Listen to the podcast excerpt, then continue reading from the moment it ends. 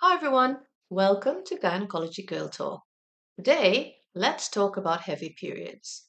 In this episode, I'm going to discuss a short recap of the normal menstrual cycle. Now, I've done another video on this, and it might be worth nipping back to that to view it before you see the rest of this video, or you can watch it in your own time. Then I will go on to how do we know if bleeding is excessive in teenagers. I will then go on to missing school and school attendance and how we manage that. And then I'll discuss the reasons for heavy periods. And lastly, stay till the end because I will talk a little bit about endometriosis, which is really, really topical these days. So, recap of the menstrual cycle. So, the menstrual cycle consists of estrogen production in the first half, then ovulation or releasing an egg, and then production of progesterone. If the egg isn't fertilized, the lining of the womb comes away as a period. How do we know if periods are heavy? So, this is an interesting question because everybody thinks, well, maybe if you change your pad really often, maybe if you change your pad several times a day, then the periods must be heavy. Now, technically, the average blood loss of a menstrual cycle is 40 milliliters, but nobody's going to measure that.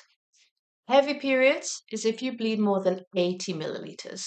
And there are certain things we can look for to determine if periods are technically heavy, because sometimes it can be difficult for adolescents to know, particularly if they're this their first few periods, they've got nothing to compare it to. So we use surrogate markers such as one, passage of clots. Now, this is a really, really interesting topic. And it is the single most important question I ask to try to determine if periods are heavy in adolescents. The womb is quite clever, and within the womb, there are substances that keep period or menstrual blood liquid. So, if you bleed more than that amount, you use up all these substances, and then the blood clots inside the womb. So, if with the period, the passage of clots, it means, by definition, you've used up all those substances that keep the blood liquid. That means you've bled more than 80 mils, and that means that your periods are heavier than normal and abnormally heavy. The other things we ask about are indeed pad changes. So if we're having to change pads every hour or every two hours, then that's that's heavy. But then, having said that, people change pads. Some people change pads when the bleeding is really light because they just um, like the sensation of a fresh pad. The other things we think about is staining through clothes, in particular staining through bedclothes. And mum and dads, you will know because you do the washing whether when your child is on a period, if they're staining through bed, bedclothes, then that suggests that the periods are heavy. Because often at night you get a pooling effect and then the blood comes out. I've had people come to me and tell me that their daughters have to sleep on towels because the bleeding is so heavy. Now, that's unacceptable. So, that child should be seen. Take that child along. There are things we can do to help the situation. Missing school um, is in another interesting point because sometimes girls miss school even if they're not passing clots even if they're not staining or flooding or blood running down the legs, sometimes they miss school when they're on the periods because the bleeding is heavy for them. And we do have a lower threshold for treatment because if girls are missing school before periods, and I've said before, periods should not affect your education. And I'm really passionate about this. If you're having to miss a school one day, two days, three days, every month, or every other month, then something needs to be done about this. There are effective way of, ways of managing periods, um, and we're skilled at it. So please go along to your GP. Now, the reasons for heavy periods. So, in my first video, I talked about ovulation and that the estrogen in the first part of the cycle causes gradual thickening of the lining of the womb. What a period is, is the lining of the womb coming away, associated with blood from blood vessels as well. So that means the thicker the lining of the womb is, the more lining there is to come away, the heavier the period is, the more likely, again, as I mentioned before, that you pass clots. So that is the most common cause for heavy periods in adolescence. because ovulation or releasing an egg, and I mentioned before, releasing an egg does two things. It is the clock of the menstrual cycle. So if you release an egg regularly, you have regular periods. If you don't release an egg regularly, you have irregular periods. And most girls within the first two, three years after periods start do not release eggs regularly. The second thing the progesterone does and ovulation does, apart from being the clock of the cycle, is it limits, it puts the brakes on the estrogen that is thickening the lining of the womb. So the first part of the cycle the lining of the endometrium is called proliferative, and that means growing, and it grows. Then you got ovulation, and then the second part of the cycle that progesterone has the effect on, the lining is called in the secretory phase. And that means that the lining, become, lining becomes more nourishing in preparation for implantation of an egg. So, lack of ovulation means loads of estrogen, no brakes on the system, irregular periods, and then when when eventually the period comes, it's heavy because the lining is so thick. So that is the most common cause for heavy periods in adolescence. And we know that because the periods are irregular. So we know that gives us a clue if inconsistent ovulation is the cause of the heavy period. There's a condition called polycystic ovary syndrome, and that can cause irregular ovulation as well. And I will discuss this in another podcast of its own accord, but that is usually associated with other symptoms such as weight gain, acne, which again is common in, in teenagers, and unwanted hair growth. But we'll get to that um, in another podcast.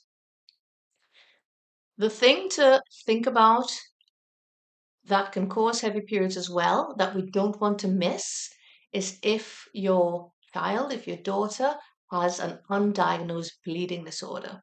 So that means that when she has a period, the period would, would normally be normal flow, but because she can't clot, and the clotting is what stops the bleeding, clotting stops all bleeding, because if she's not clotting pro- properly, then she will bleed excessively. So the, the hints, the clues to look for as if she may have a bleeding disorder are a couple. The first thing is that most bleeding disorders, you are born with them. So she will have had this, if she has it, she will have had this from birth. But often, periods are the first, what we call challenge to the clotting system in a girl. So unless she's had surgery or some other reason to bleed, um, then periods is the first proper challenge you have to that system. So if the system isn't working properly, then she bleeds excessively, and that might be the first sign that she has a bleeding disorder. So I always ask my patient the most common, if it is due to anovulation, the first cause I mentioned, the most common scenario is that the periods start, they're okay for the first cycle, the first three, six, nine months, they're okay, but then gra- gradually they get progressively worse, they get progressively heavier, often more painful as well, um, and that's in keeping with ovulation, inconsistent ovulation, or not releasing an egg regularly. If there's a bleeding disorder, what we expect is that from the very first period, the bleeding is heavy because he was born with it, it's always been there, and this is the first challenge. So I always ask with heavy periods, what was the first period like? What was the second and third? If the bleeding was heavy from the first period or menarche, then we need to consider whether clotting studies needs to be done because whatever we do if she has a bleeding disorder and we're not aware of it and it's not diagnosed um, then our treatment will be less effective also, if she has a bleeding disorder, this is an important thing to know for her entire lifetime. If she needs to undergo surgery in the future, pregnancy, these things are all important. So um, we don't want to miss it, and that might be our first clue. The other questions we ask to try to determine if there's a bleeding disorder, the other questions I ask routinely are Does she have a history of nosebleeds or epistaxis? Um, because bleeding disorders quite frequently come with a history of nosebleeds um, and big nosebleeds. Um, does she have a history of easy bruising? And I mean very easy bruising. So a girl who, for example, plays hockey um, and falls and whatever, and, and she's okay, and you will have a bit of bruising, but I mean large bruises, that's another sign. Um, if another really, really critical one um, is if she has had any dental extractions. So I don't mean teeth coming out, tooth fairy business. That's not what I mean. I mean she's had to go to the dentist and had and have a tooth removed or several teeth removed. And sometimes it's necessary, for example, before braces or whatever. Um, if there's a dental extraction and that is not associated with excessive bleeding, then it's less likely that there's a bleeding disorder. Because when you remove a tooth, there's nothing to compress the vessels, there's nothing to tamponade it, we call it compress the, the vessels. It's difficult to put pressure. Um, so that that's a really common scenario in which there's excessive bleeding and the dentist, you know, they have to you know do lots of things to stop the bleeding and compress it and maybe she needs admission etc etc those are all signs of maybe um, there's a bleeding disorder Obviously, again, if she's had surgery, for example, tonsillectomy, that's a really bloody operation if you've got a bleeding disorder because the tonsils have a really rich blood supply. Um, that's another cause to consider. If she's had her appendix out, you know, any operation, if that was associated with a bit more bleeding um, than the surgeon expected, you know, think about it. Maybe there's a bleeding disorder here. Finally, obviously, if there's a family history of a bleeding disorder, um, and the child starts with heavy periods from, from menarche, then um, that may be the case. I hasten to add here, though, that heavy periods are really common. Um, and many girls I see, their mums have had heavy periods in adolescence. And as I've just said, that's really common and normal, you know, to an extent normal in adolescence. So that doesn't necessarily mean there's a bleeding disorder if it's not been diagnosed in the mum. Um, if she's had excessive bleeding, for example, after delivery, after pregnancy, cesarean section, whatever the case may be, then again, um, it may be worth having a think about that. If we think there's a bleeding disorder present, then the appropriate thing to do would be for her to be referred to a pediatric hematologist who is a blood specialist, and they do a myriad of blood tests to look for all the different components of blood, all the different clotting factors. You know, it's a science in itself. So that, in my opinion, is not the realm to be investigated by a gynecologist, but I would refer that to a pediatric hematologist so that uh, she can have um, a full gamut of investigations and reliable results to either exclude or um, diagnose a bleeding disorder. Okay, so um, the last thing I said I'd mention um, is endometriosis. Um, and I see lots of girls who come to me and they, because it's topical, it's all over the place, endometriosis, it's all over the internet, it's all over TikTok, whatever. Um, a lot of girls come to say, I have heavy periods, I think I have endometriosis. So I will do a video about adolescent endometriosis, but um, in short, in relation to the topic we're talking about today, um, I will say that endometriosis in itself isn't really cause of heavy periods. It's a cause of painful periods. Um, adenomyosis is where the lining of the womb gets between the muscle fibers of the womb, and that can increase the volume of the womb and therefore the amount of lining and increase, increase the surface area, and that can cause heavier periods. But that is really unlikely to be present in an adolescent. In fact, I don't think I've ever seen adenomyosis in an adolescent. Things happen, it may happen, but um, common things being common, um, it would not be high up on my list of diagnoses. Endometriosis, I would be, I would expect to be more associated with painful periods um, rather than just uh, heavy periods. Um, and I will, I'll do another video again about dysmenorrhea or painful periods and the causes, and I'll talk a bit more about endometriosis there. The last thing I have to say is in adolescence, never forget possibility of pregnancy. So pregnancy can cause irregular bleeding, pregnancy can cause heavy bleeding, and we um, always have take a sensitive history.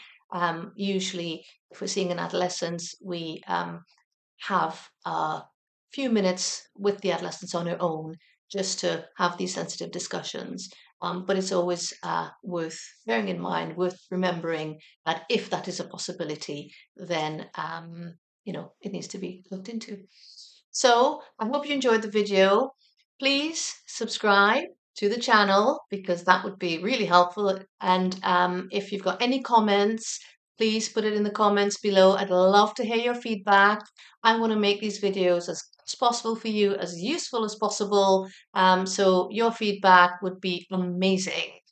Uh, just a shout out to let you know to pinpoint I've got a new Facebook group called Gynecology Girl Talk. So please become a member. We can, it's a, my plan is that it'll be a safe uh, space where uh, carers, parents can share their experiences about gynecological conditions in babies, in children, in adolescents, um, and uh, to form a supportive community because um, I know that these things can be really trying and really stressful and can really impact not only the child's life but also the family's life, the parent's life. So we're here to help you. Um, thank you for tuning in, and I'll see you soon.